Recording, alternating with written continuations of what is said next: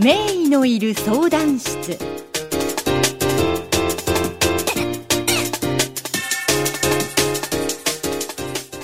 こんにちは。銀座宮古クリニックで院長をしています浜本です。専門は昔は外科だったのですが、今はがんを中心とした内科をしています。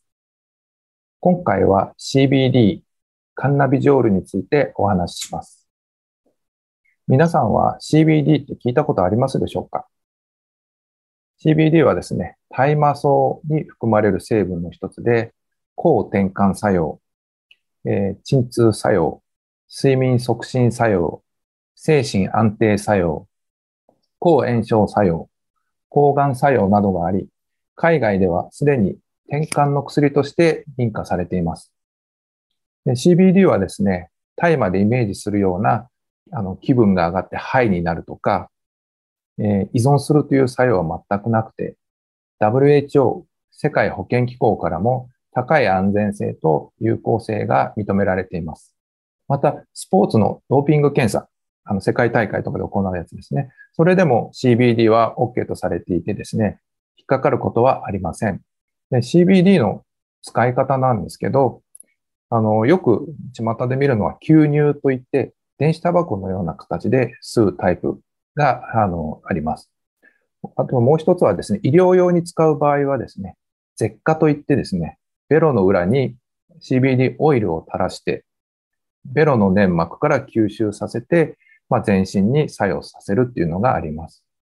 他にはですね、海外ではグミとかクッキーとかコーヒーの中に CBD が入っていて、腸から CBD を吸収させるという方法もあります。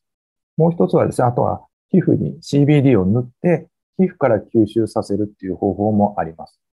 これは筋肉痛とかですね、かゆみ、痛みに対してかなり有効な使い方です。で、この CBD なんですけど、私はがんの専門なので、がんによる痛みを抑えるとか、がんに対する不安を軽減させることで睡眠の質を上げるという目的で、がん患者さんに CBD を使うことがあります。また、抗がん剤の副作用である吐き気、手足のしびれ、肌荒れなどにもですね、それを軽減させる作用があるので、抗がん剤の副作用対策として使うこともあります。一部の脳腫瘍ではですね、臨床試験で抗がん作用が認められているので、海外ではですね、抗がん剤と併用して使われることもあります。また、抗がん剤治療や放射線治療と併用することで、抗がん剤や放射線の効果を増強させるという効果もあるので、そういう使い方をすることもあります。CBD はですね、がんとの相性がとても良いのですが、残念ながら日本ではまだあまり知られていません。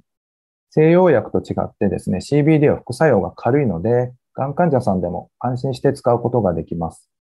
ただ、市販されている CBD 製品の中にはですね、違法な成分が入っていたりすることがあります。で、他の薬を飲まれている方っていうのは、飲み合わせの問題もあるので、やはり使用する場合は CBD に詳しい人、相談しながら使用することをお勧めします。